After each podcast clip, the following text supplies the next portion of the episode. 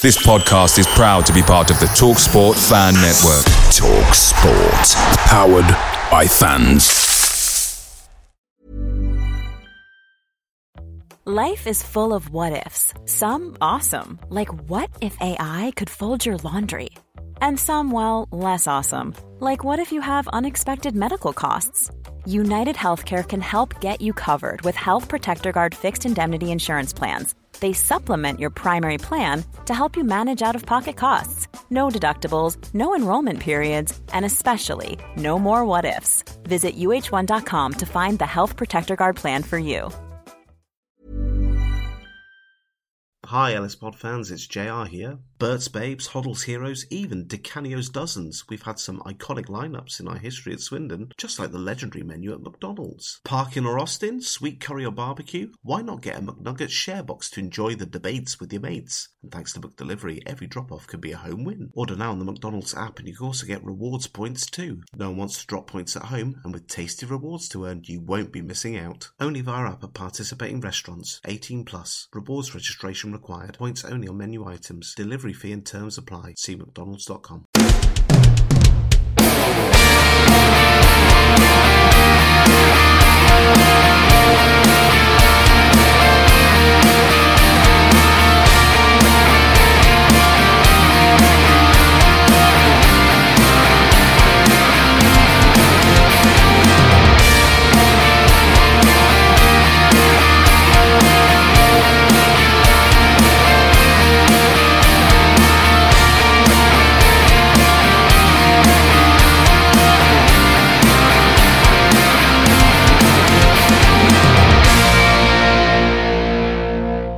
it's, it's Swindon Town.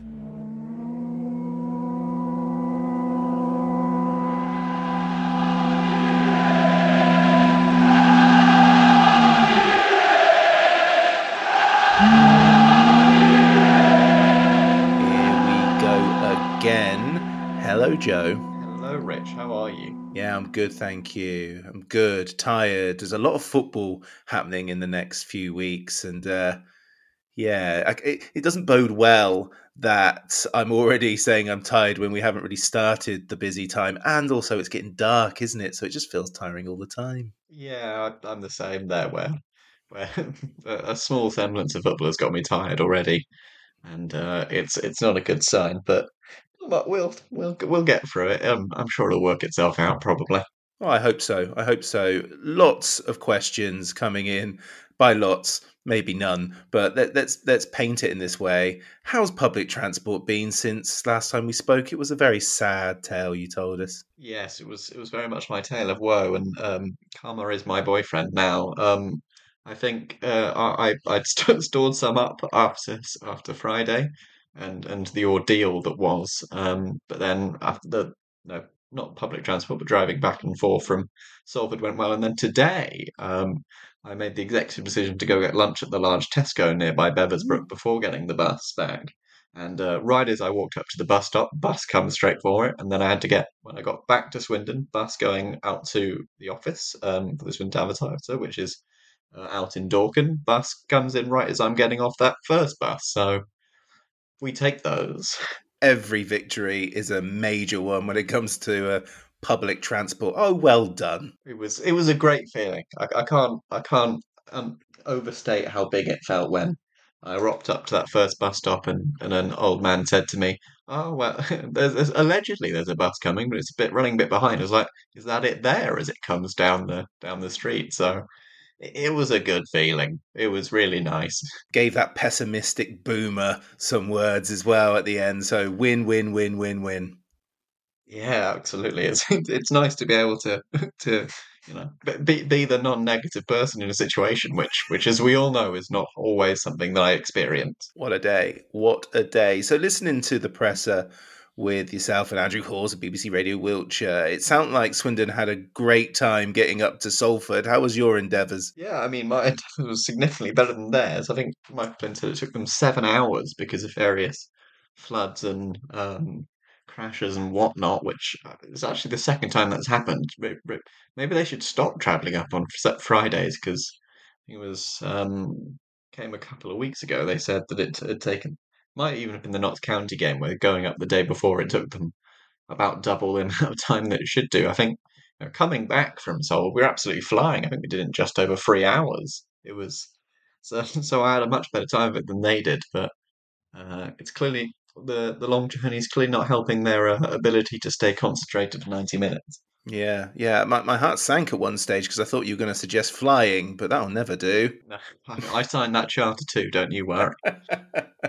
so, final word on Salford City. I, I haven't. This game has not lingered. This result hasn't lingered for me. I think, upon further reflection, and I don't think we went in too hard on the pod with Max. I think that we got away with the first 10 minutes to such a degree that I'm I'm content with a draw.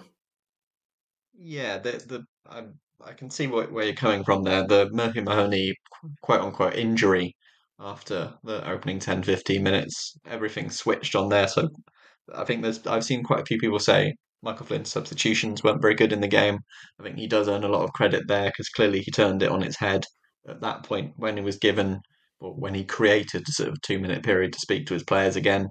Um, I, I don't know that I was quite as bullish as some of the as Charlie Austin and Michael Flynn were when they said that they'd sort of Salford were telling them they'd never seen a team as good as them or something like that uh, uh, after the game. But you know, I, I, did feel that Swindon played very well. There was there was only really one winner after 85 minutes if anyone was going to win the game, um, and that team ended up not winning it. Um, but I, I think we are possibly reaching the breaking point between oh, and they're getting a bit unlucky there to hey, wait a minute, why does the same thing keep happening? Yeah, and um, it's it's where on that that that line where we are, and I think we're we're stressing towards the second part of it at this point. Seems that way, doesn't it? Oh well, we move on to Gillingham, and I, I suppose it's discussed a fair bit, and you read around, it's discussed a fair bit there too, and that is whether this is a rivalry or not. Wiltshire's Swindon Town versus Kent's Gillingham. Let us remind ourselves of the rivalry origin story, courtesy of the write up on Banyard's archive website. The rivalry started in March 1979 when, with both teams in the running for promotion, Swindon visited Priestfield one position and three points behind Gillingham, but with two games in hand. Gillingham themselves were equal on points with third place Swansea and just three points behind leaders Watford. In a fiery match, Gillingham went 2 0 ahead in the first 25 minutes, but 10 minutes later, the town had pulled it back to 2 2. Goals from Roy Carter and Alan Mayes, if you're interested. That was how the scoring stayed, but other events were to make the game far more memorable. After Gillingham had goalscorer Danny Westwood sent off for foul and abusive language, Priestfield went into uproar, incensed by what they considered to be poor refereeing and gamesmanship by town player Ray McHale. And in the second half, a Gillingham fan got onto the pitch and punched the referee, knocking him out. Ugh. It got worse for Gillingham when they visited Swindon for the return game in May. Now a point ahead of the town and in a promotion spot, Gillingham had another player sent off for a tackle on guess who? Yes, McHale. And after the town went 3 0 up, Andy Rowland and an Alan Mayes brace, obviously, their players began to single out McHale for some retribution, the game turning nasty again. The match eventually finished 3 1, and as the players returned to the dressing room, there was a fracas in the tunnel. Swindon coach Wilf Tranter having to go to hospital with facial injuries after being punched. Two Gillingham players ended up in court over the incident, both were acquitted and the season ended with both teams missing out on promotion, Gillingham by just a single point, which they considered to be stolen from them during the two games with Swindon, and a rivalry was born.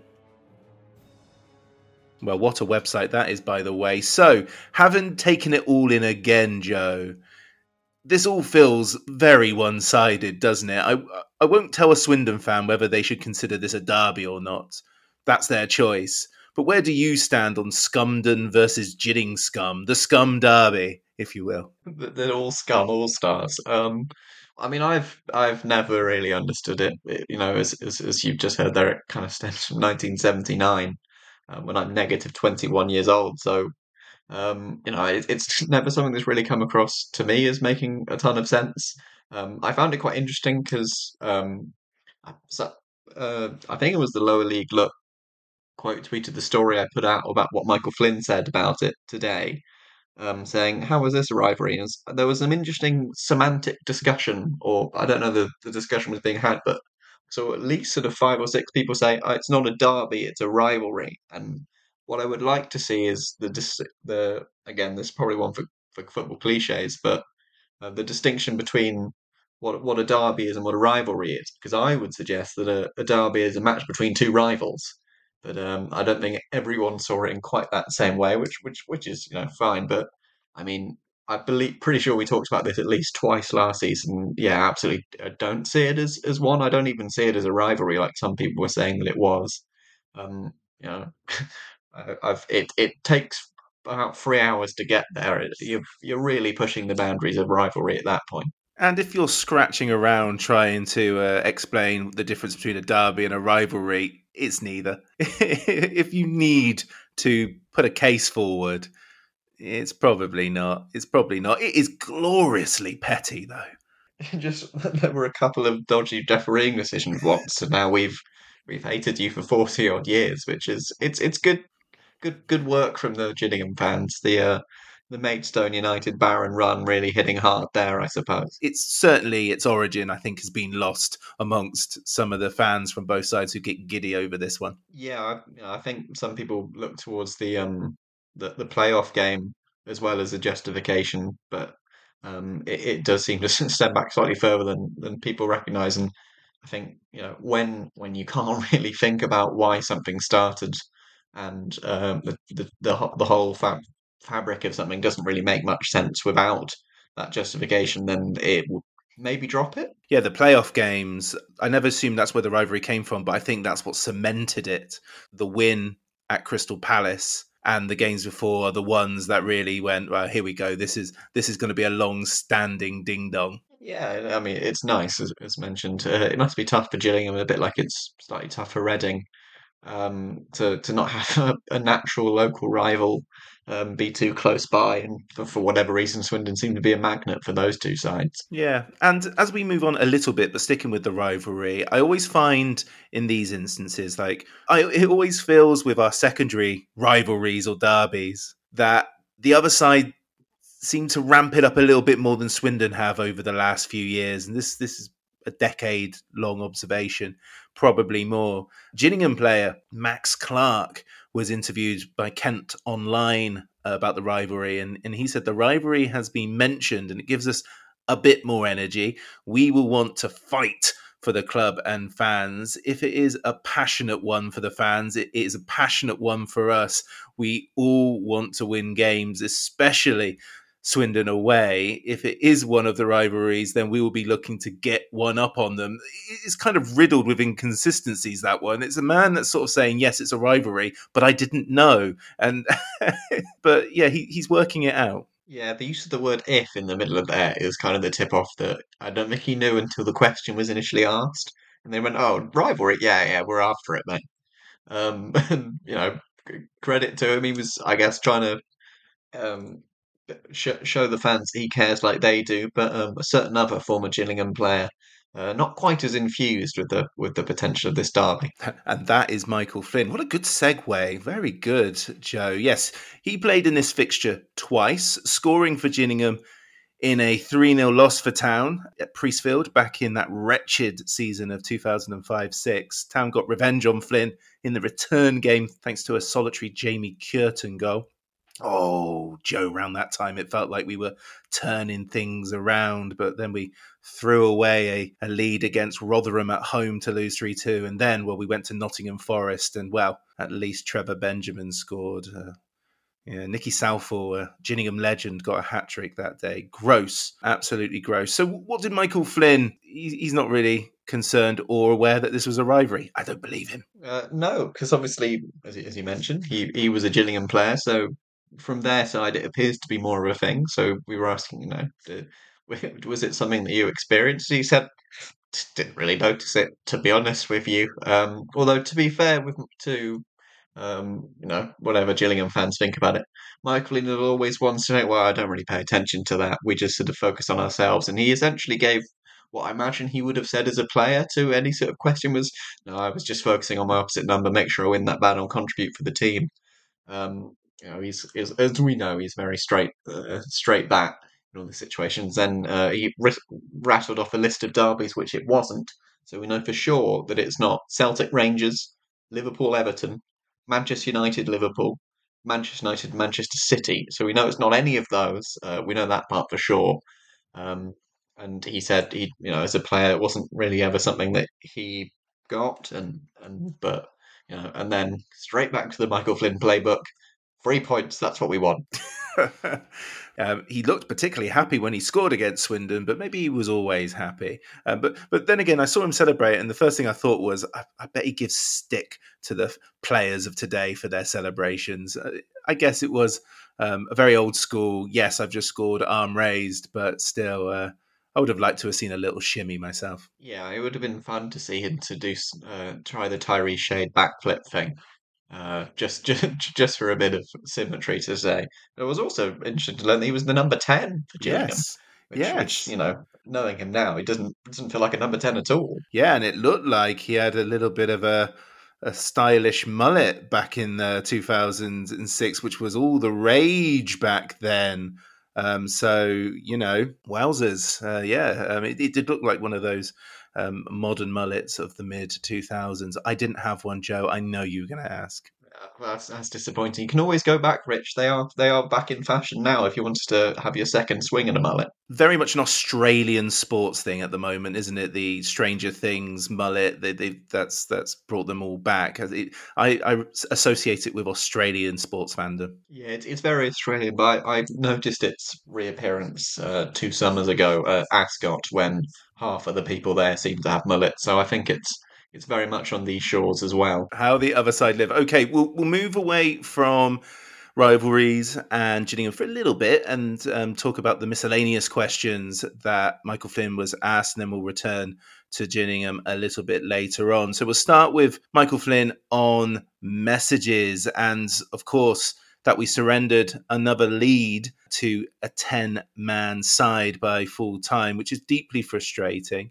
Um, when I was doing the research in the last pod, I, I, was, you know, looking at it in the terms of patterns, and I think the main pattern is is every draw that we've we've had this year has been winnable, or we have surrendered um, the advantage, so to speak, uh, or not made the most of the advantage. And I think that's the the major pattern. It's not the ten men or even the last minute. It's not been that many injury time goals conceded uh, for the five. Any way you look at it, from any angle when you think about how many points we could have had on the board if we just didn't have those lapses of concentration, then we'd be in such a better place. Not that we're in a terrible one as it stands. Yeah, I mean, you'd argue that the problem being that you're in, you get yourself into good positions and then can't follow them through is probably the better problem to have than not being in that position in the first place. I would, I would suggest. But yeah, uh, Michael Flynn on this, um, obviously being asked by Andrew Hawes, what he's trying to tell his players, and he, um, you know, back to the sort of "well, I keep believing" thing, and then uh, rare, excellent quote from Michael Flynn. Actually, I would rather play against twelve than play against ten um, at the moment, which which was lovely and, and pithy. It went straight on a graphic um, to, uh, later today, but um, and then some, some pretty interesting, I would suggest, um, diagnose uh, diagnosis of the the late stage performance where. Um, he, he, felt that after Michael Matt Smith had been taken off, uh, the players kind of should should realise that they're not going to go long anymore, um, and and they they can push out more than they did, and they they sat off too much, and and allowed Salford to kind of put the balls in the box and do what they wanted, and um, and the inability to kind of see see that and have the game intelligence, as much Charlie Austin put it, to try and play that way was was what really cost them, and I think. Uh, there is there is the similarity to Morecambe in, in that position where Swindon get in the lead, have the man advantage, um, have chances to score at that point as well, which they, they did against Salford, and then um, and then sit off a little bit too much, and that and that allows the opposition to to complete their hail mary. Well, I think the fan base will absolutely implode if if something similar happens in the near future, be it Gillingham or in the next game at MK Dons or beyond. So hopefully we'll see progress on that front. Yeah, if we if we could avoid another another one of those uh, collapses, and that would be useful. Uh, even you know, even just a draw when we come from behind would probably be uh, just as useful. I would suggest just to just to kind of keep that out of the mind because obviously uh, with all the late collapses last season and when you know, Swindon weren't necessarily playing well but were still doing that, and then this season where they've they're in the similar positions and still doing the same thing, I, I think we've probably had more than enough of those um, of those results for for one year. Hi Rich, just a reminder to let you know I'm on Points West again tonight, so make sure you tune in. Oh no, here I am holidaying in Europe and I'm going to miss Dan's latest appearance talking about another deep side town performance on the television. Unless Haha, of course, I can use my NordVPN subscription. NordVPN allows you to watch sporting events, TV shows, and films which aren't available in your region by switching your virtual location with one click to a country which is showing the content. So I'll never miss another Points West with Dan ever again. Huzzah! NordVPN acts as your cyber bodyguard whilst online, protecting your personal data and sensitive information like card details and passwords from falling into the wrong hands. NordVPN is the price of a cup of coffee per month, and one NordVPN account can be used across six devices. So, to get the best discount off your NordVPN plan, go to nordvpn.com forward slash loaf strangers. There's no risk with Nord's 30 day money back guarantee, and you'll help support the podcast along the way. The link is in the podcast episode description box. Lovely stuff.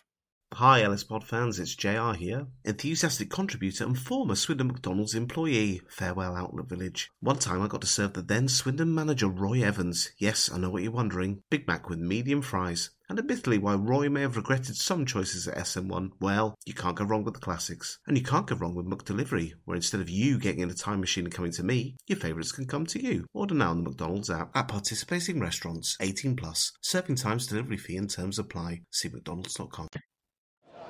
The flick here is seized on by Johnny Williams, the Swindon Town. On the scene now riding is McCurdy. McCurdy goes on! And they have a goal back! Okay, well, let's return to the bread and butter, and we start on the injury front, and of course, suspensions this time. Yes, the suspension, which um, it wasn't it wasn't hundred percent clear whether or not the suspension to Tom Brewitt was um, was going to impact whether he would play anyway. Um, he didn't. He said, you know, Brewitt picked up the concussion and or, or was in the concussion protocol, but that doesn't necessarily matter because he was suspended. Um, there's he, he did because he walked off right in front of me when he was coming back to the bench, and he really didn't look uh, in a good way when he did that. But supposedly he's kind of bounced back quite well, and although he is going into um, the required concussion protocol, it, it, looks likely that he would pass it quite quickly because of because of how he's responded since. So that's very good news. Although, of course, uh, will not be involved tomorrow night because of that suspension. Um, other one is Ben Ward, Ben, um, who still lacks a timeline, but is um, on the comeback trail, as it was described, um, he is getting better, but uh, we, we we don't we don't know what what really he's getting better from and where he's getting better to. But uh, other than that, we know a lot. And then we're still on the, the same situation with Reese Devine, and um, we're still um, kind of walked it back because I actually had um, um, he he said he wasn't hundred percent sure on Tariq Uwakwe um, before, as much as he gave the kind of negative um, timeline for him, and he, he still didn't 100% say um, that they're confirmed of what they're doing. So I think maybe he's still seeing that specialist, or they're waiting to hear back, most likely. And um, so he's still out for the for the foreseeable, as well as Reese Devine, who, as we know, uh, is having no pressure put on him for a return. Yeah, okay.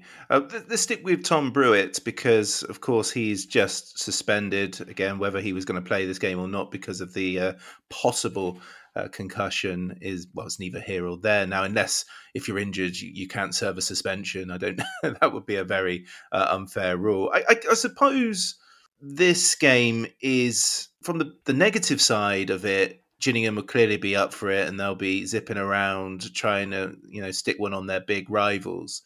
But at the same time, I think their main forward players, Macauley Bonne, and from memory, he's not a tall guy. And where Brewitt has really thrived this season, and especially in the last few games, is the aerial battles that he's had. I know he got knocked out um, essentially in the last game, but that's not something he he shirks from. So that gives either, and we assume it's going to be Harrison Minturn or, or Tom Clayton, a possible break from the aerial battle. You should think. But it's also, I think, a positive that he's gone now, as long as he's fit on Saturday, because if Blake Tracy or Hutton get their yellows, then we we don't have Brewitt waiting for his suspension potentially as well. So at least one is down, he comes back, and then the others sit in this limbo. Yeah, we, we did kind of discuss um, on the last pod about spacing those injuries, those suspensions out a little bit, and we have at least done that partially. Can now can only be three suspensions in one game rather than the four that was a possibility um, coming into Salford. And as you say, um, I would be very surprised if it's Tom Clayton, not least because Harrison Minturn played exceptionally well at the weekend uh, when he came off the bench, and in fact, quite surprisingly, because wasn't 100% sure that he would be trusted to play in the middle of a back three, given that he is quite a front foot defender, but um, he he did so, did so very well against an incredibly tall striker in Matt Smith. Um, and then, you know, also Tom Clayton, he's definitely not ready for 90 minutes yet. You know, he's only just got back on the bench um, after a, a, pretty long layoff. So, you know, you'd be very surprised. I, I, think, if, you know, if they were both fully fit, Tom Clayton probably comes on at the weekend. But um, Tom Clayton probably wasn't ready to play the kind of half an hour, 35 minutes they would have had to. So, be, I would be very surprised if it was anyone but Harrison Minturn. But uh, as always, Michael Flynn did not confirm one way or another, just to keep Gillingham guessing a little bit. And Tom Brewitt has a significant fan base within within the town fan base. And therefore, do you think that puts a little bit of pressure on Harrison Minturn? Not that he would necessarily see it. I want both Tom Brewitt and Harrison Minturn to have spectacular seasons with Swindon, but it's a great opportunity for Harrison Minturn to remind Flynn that he's ready and willing. But also, if it doesn't go so well, then that that might have quite an impact with the fans' trust towards a young player in Minturn when we've when we've lost Brewitt, who has been so adored by the town faithful. Think that would probably be more of a case if it was someone that wasn't Harrison Minturn. I think because he's a he's a young academy player, um, he's he's very well liked. Um, you know, the, the Mingo um, moniker, and as well as having played very well in basically all of his opportunities for Swindon so far. So, you know, I, I think uh, replacing Brew would probably be maybe a, a, bit of a shadow if it was Tom Clayton, who uh, not um, quote unquote one of our own. Um, but but with Minturn, I would I would be surprised if there was that kind of same um, expectation put on him that he would um, replace Brewitt in quite the same way, and I don't think anyone would would necessarily turn if he didn't. But um, uh, I, I, think it is just a, a, very good opportunity, as you say, for him to to prove to Michael Flynn because he said himself his his targets now are to play um, to be starting really by next season. So you know, he's, he's got the opportunity now with Tom Brewitt out to to play at Market-Down and and get in, get towards that even quicker. Ashley Nadesan, the, the player that they signed in the summer, is it Nadesan? He he was their taller forward, but I think he's out injured. Who's who's the only one I think that's a, over six foot. So yeah, I'm just dwelling on that. What about what about the the the transfer? situation. Uh, nobody sounds more bashful than Andrew Hawes when asking this question. Although Flynn was like, "Yeah, you can ask." Yeah, well, Andrew Hawes, um, uh, actually an avid listener of this show, and um, I think took our discussion um, about the, the free agent question, the potential binning of it, um, almost to Michael Flynn in this situation. Um, you know, um, he, it was it was still asked. It was answered in in fact, technically speaking, I think because of the way Andrew asked it,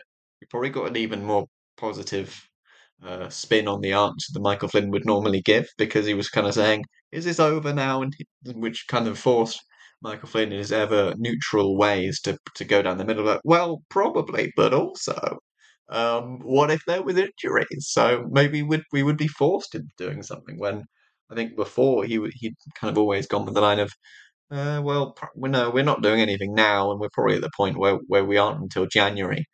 Um, and and he he said the forcing before, but it, it, yeah, it actually really changed the outcome of the answer, which was which was interesting. Let's return back to the back three. Apologies, my running order and uh, asking ad hoc questions has got the best of me because Andrew asked about the roles and responsibilities. We've had a very solid back three, and it, it's kind of an evolution of a question Andrew asked last week about about players knowing their roles and responsibilities, and Flynn very relaxed and confident in his squad on that front. Yeah, because obviously with the back three having I think started every game so far this season, that same that same trio. So um, obviously with someone else coming in, there's there's the there's a suggestion that maybe they wouldn't have the same level of understanding, but Michael Michael Flynn make sure that everyone knows that the subs aren't just get off getting teas during training sessions. They are very much involved and um, they know exactly how the system works and how they have to play within it and how everyone else is going to work as well. So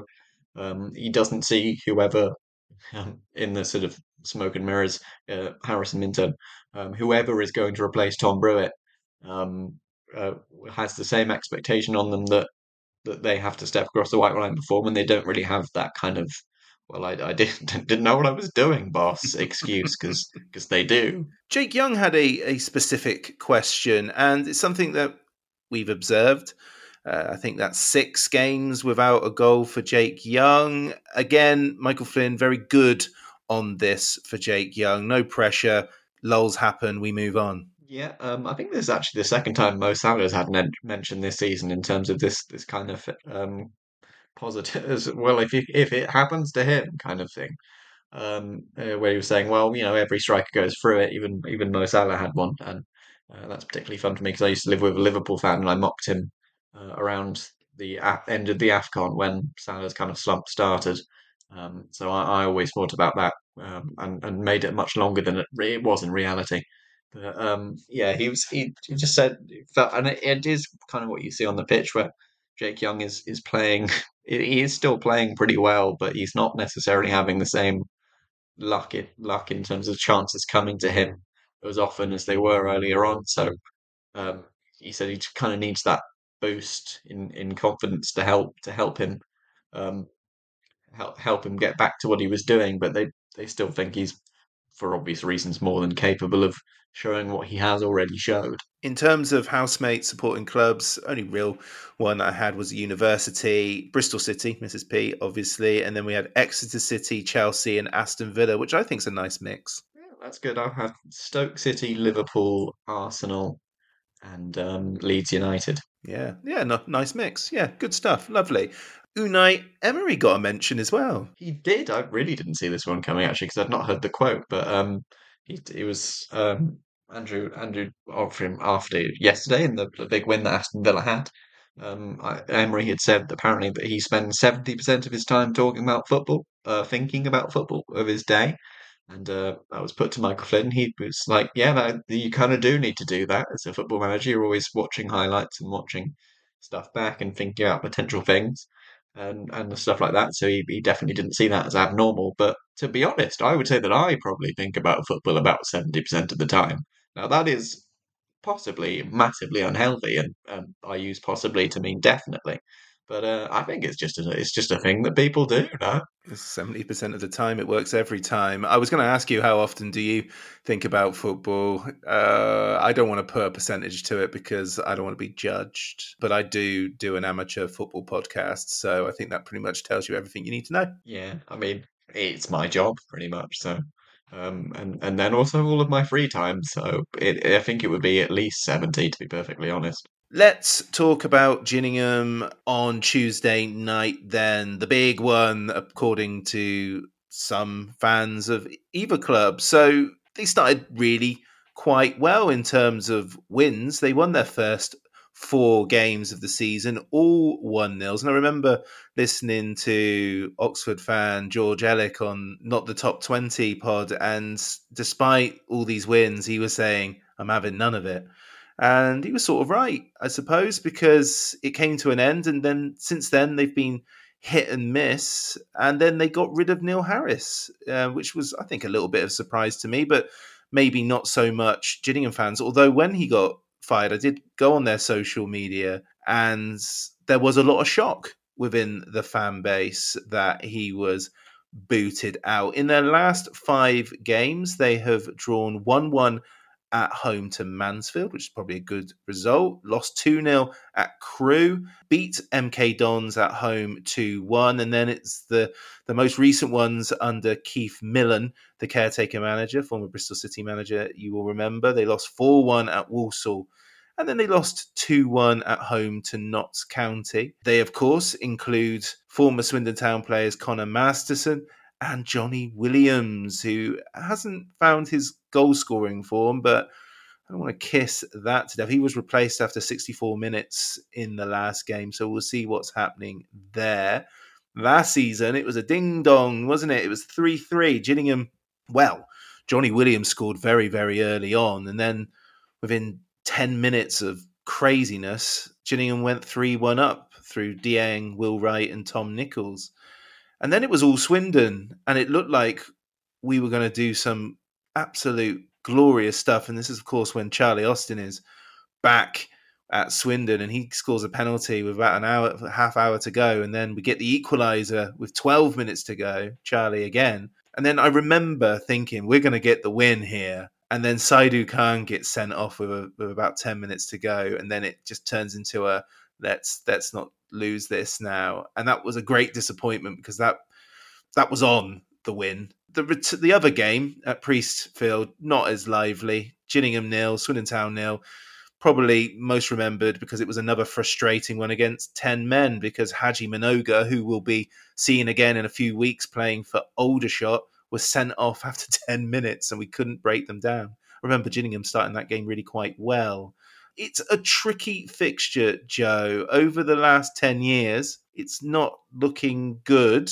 We have had one victory, drawn six, and lost five, scoring 13 and conceding 22. So there's all the stats. What did Michael Flynn have to say about this game? Yeah, he was, as, always, he kind of sticks to the, the positives. We had think I think you said last week they kind of gives one player he thinks is good. We've got three players he thinks are good this time, and Macauley Bonne, Nichols, and Hamer. Um, obviously sticking to that clean sheets they've had, um, as mentioned, five one 0 wins so far this season. So they're they're pretty good at that, including all of the first four. As you mentioned, uh, George Elek wasn't buying it, but he also wasn't buying Leicester at the start of the season. So I think pinch of salt possibly. Um, but yeah, he was he was he was complimentary about it. He said obviously they have strong ambition for promotion. He kind of went because he mentioned Gillingham a lot over the summer in terms of being one of the teams that was spending quite a lot of money. Um, so he was talking about them having those ambitions of promotion and you know, still only being one point behind us, and after even after having a, a bad run of late. So you know, he's he's as always not um, not overlooking an opposition, but also not really um, uh, concentrating on them as as we also always hear.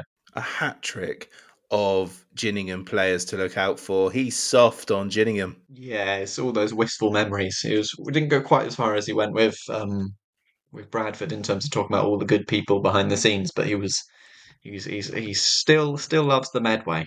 Mm-hmm. Interim managers was discussed. As mentioned, Keith Millen is looking after them. There was a heck of a quote, I swear. Did did I read that Gillingham would like, "Don't worry, you'll get your new manager at some point," and we'll we'll have Keith Millen for the game at the county ground, but it doesn't sound like he's going to be manager in the long term. But what did Michael Flynn have to say about interim managers? Yeah, well, obviously with with Ben Garner off as well, we've seen Matthew Matthew Etherington get the interim gig there. Um, so they're going to have enough practice of playing against interim managers, so it shouldn't really be impacting things too much. I think obviously we played Bradford when they had one, um, Gillingham, and, and we've had a couple others. Obviously, MK Dons have actually appointed a manager permanently, but as another kind of new manager that Swindon are up against this this week. Um, so you know he was he was he was um, in good joshing fashion there in terms of press conference. That's really A grade humour. um, so that, that gets a good titter normally. Um, but um, as always, it's kind of with the well, really focus on the opposition. We kind of do what we can do and then see what happens. Um, so he's uh, he's you know he's uh, he's uh, not not looking too much into the whole interim manager thing. He, he doesn't think it, it changes too much. No, I don't think it does. I think Matty Etherington actually won a game for Crawley against Swindon in that in that ill-fated tenure, didn't he? He did. I think we were his we were his first game Wow. actually, and then uh, he then had that had the slightly less good fortune afterwards and was out of the door almost straight away. Dom Jefferies got a random mention. Uh, random, I suppose, because I don't, I don't know if he's their superstar, but of course he was with Michael Flynn at Newport and he got the smashing lad status, which we all yearn for. He did. I'd love to be called a smashing lad You one day, though. I do. You ain't I getting think that I'm yet. quite a quite a long way away from that potential, um, that dubbing. But yeah, I mean, he did get the smashing lad. He, um, as you pointed out, he said that he kind of felt it was better for his career to go to Brentford when he went to Salisbury in between Newport and Brentford. But um, to kind of ha- have that moving away from home experience, um, he felt was important. Clearly, has been has been thriving with the move to Gillingham. Yeah, he, he was quite emphatic in the yeah. I felt like going to Brentford B would be the best for his career, and I thought, okay, I'll, I'll look up Dom Jefferies because I don't really know much about him. And then I saw that he's he spent half a season or season with Salisbury, and I thought, oh, is that because some sort of some sort of like contractual thing that he can't go to Brentford B? But he he spent much of like a half a season on trial at Brentford B, so not sure what happened there. I don't I don't quite think Michael Flynn can take full credit unless there was some sort of contractual issue that denied him that move before. Yeah, I mean, I don't. Obviously, we don't know for sure. Much like you, the Dom Jefferies question question caught me completely on the hop to the point where I thought Michael Flynn said Bradford B, um, which I didn't know was a thing as well, which which really confused me. But um, but yeah, but I mean, maybe there was something going on. Uh, you know, Brentford B, but also Brentford B. Surely they don't have registration window. so I don't know necessarily. Well, that's one thing I never thought I would be discussing a transfer from Newport to Salisbury to Brentford B on the presser, but here we are. Shall we go to the Joe Zone? I think we should. Um, something that felt a bit more pronounced on Saturday. He's done it before, but Mahoney kind of stepping up in possession, playing almost like another defender. How important is having a goalkeeper who's not only a brilliant shot stopper, but quite so good on the ball as well? Well, I think, as Pep Guardiola said, a goalkeeper is the most important part um, when you're looking to play out because if you want to play out from the back, you've got to have a goalkeeper who's comfortable with a ball at his feet. Otherwise, it just stops everything that you're trying to do. So, um, I'm nobody to argue with uh, Pep's assessment. I'm sure others will think De Bruyne or Haaland or Rodri or um, Foden could be more important, but I know exactly what he means for for the way he wants to play. You've got Ederson there, and he starts starts everything.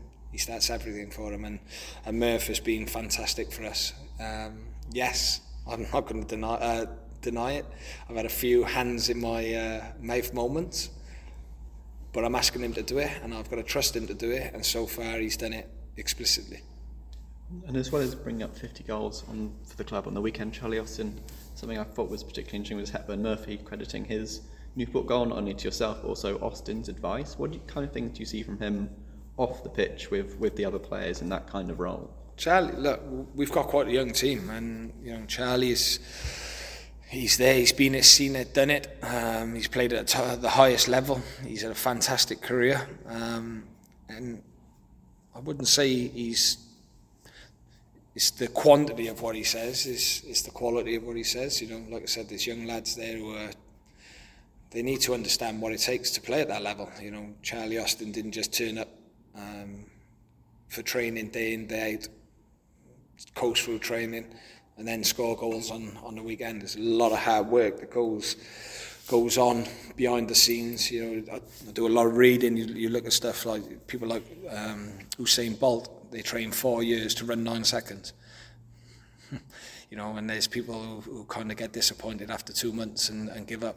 There's no chance. You've got to work day in, day out, week in, week out, year in, year out to to have a successful, real successful career in football. And um, obviously, Chaz has done that.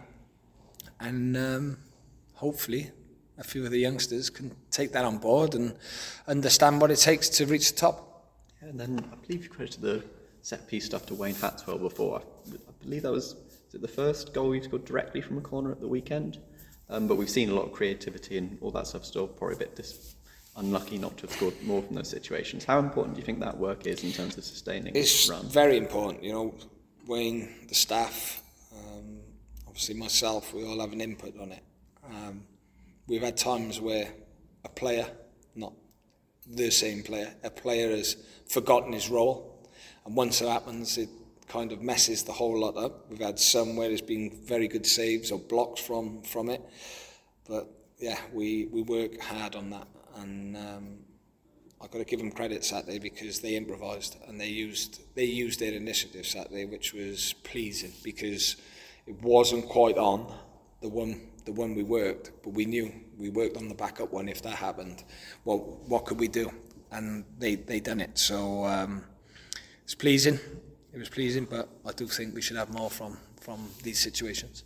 Ooh, lovely bits of appreciation here for Murphy Mahoney and Charlie Austin. And yeah, I'm rubbish at this set piece statistic. So that was our first set piece goal of the season, yeah? Despite all of those goals. Yeah, I, I believe it was our first direct goal from set pieces. We're, you know, we're actually miles clear in terms of o- open play goals in the EFL at the moment. I think we're about six goals beyond anywhere else, or we're heading into the weekend. So no, we've not necessarily actually had the success that we might have expected when we kept scoring from corners during pre-season.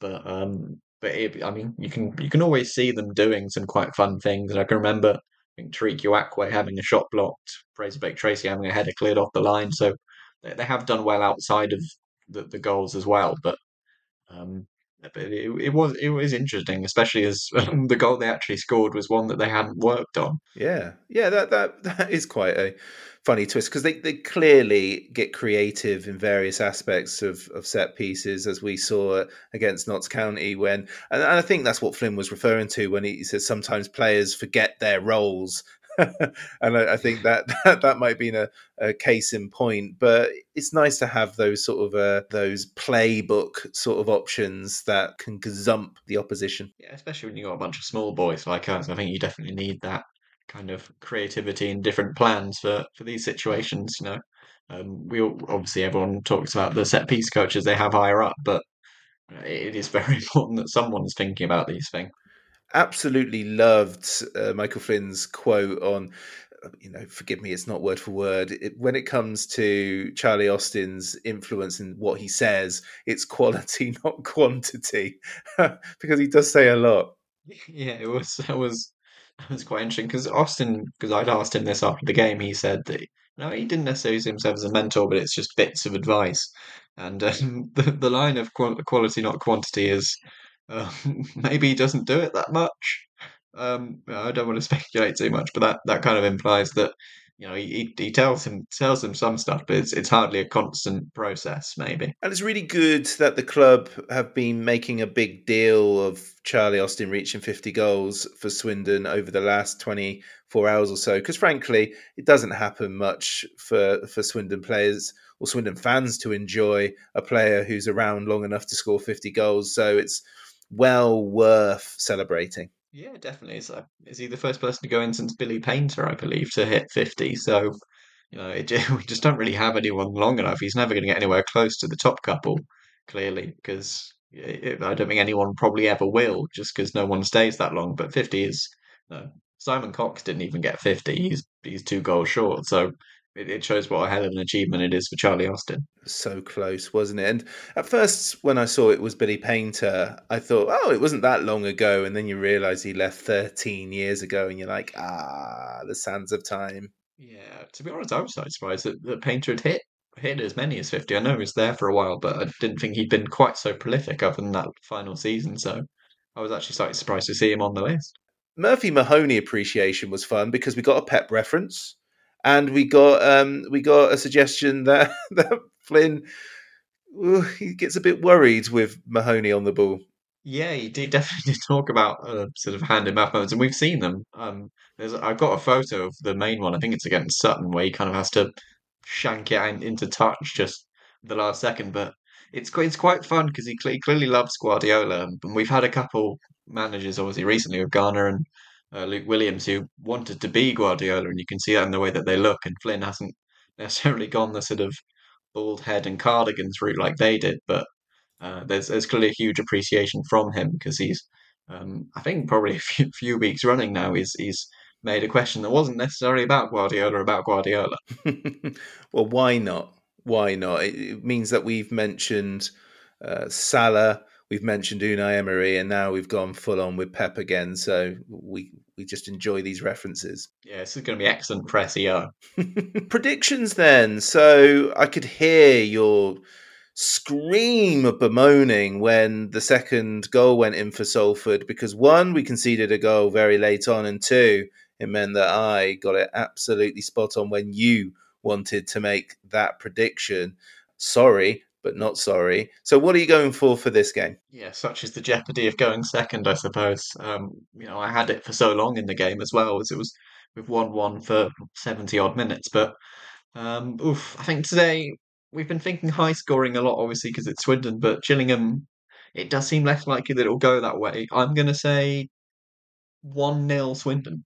Ooh, okay. Uh, that, that's a that's a great result if we get it. I'm gonna say Ooh, I'm not vibing this game um, on a combination of history and thinking we're we're due a home wobble. So I'm going to say one-one. Yeah, I, I can kind of see that. looking looking for the stats that I think one more win means that only the 11-12 side have won more home games in a row for quite some time in this team. So um, it, it does it does feel like a wobble is probably coming, but fingers crossed. Uh, Johnny Williams doesn't suddenly recapture his form tomorrow night. Oh, here's hoping. Well, that was lovely, Joe. Thank you very much. Thank you very much, Rich. Good run by him, and now The Low Strangers is an independent supporters podcast. The views given do not reflect those of Swindon Town Football Club or their official partners. The music for the presser is provided by the awesome Drag Me Down, and the podcast logo was created by the most spended Matt in Singapore. Thanks for listening. Come on, you Reds! Come on, Swindon!